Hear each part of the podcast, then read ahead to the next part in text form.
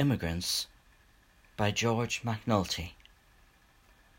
I do not believe there is another nation on earth that loves America and Americans as much as the Irish do.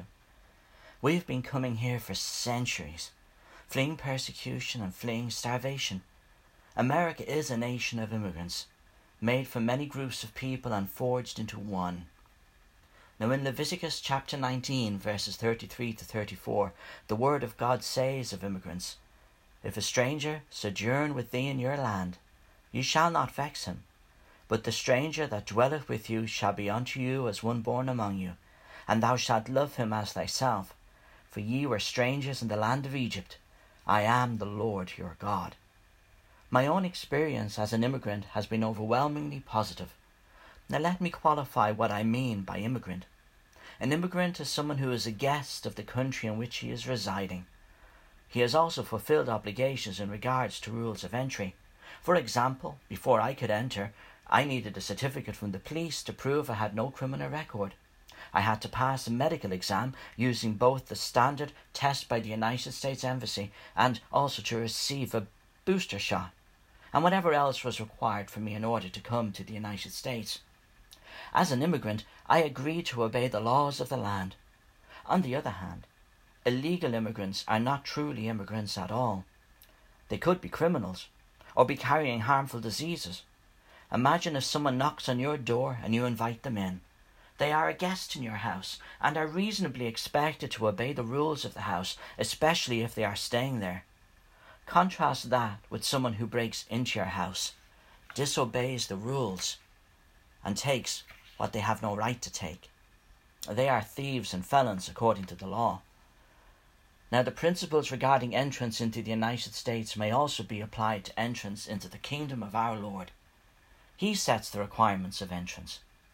The immigrant to God's kingdom, and indeed we are all immigrants to his kingdom, is required to have a sponsor. For we are all unworthy of entrance. Romans 3:23 makes it clear that we all have fallen short of God's requirements. Our record as sinners justifiably denies us entrance. Our sin, which brings death, both spiritual and physical, stops us from enjoying the eternal, deathless and sinless land of God. According to Romans 6 and verse 23, we can never purchase a pass into heaven.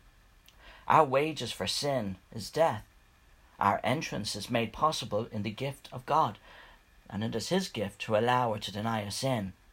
It's his choice. There is no wall for us to scale.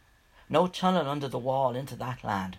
The only thing that can permit entrance is obedience to the gospel.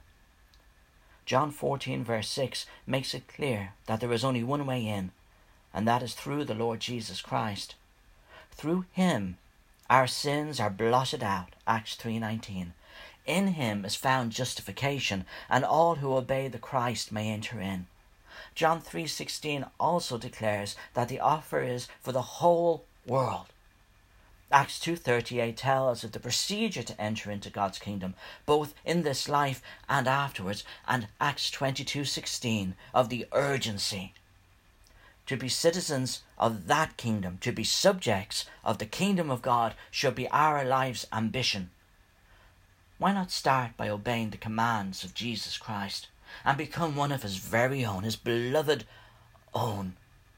You can start your immigration process today. Read the Holy Bible. It's all in there. Thank you for listening.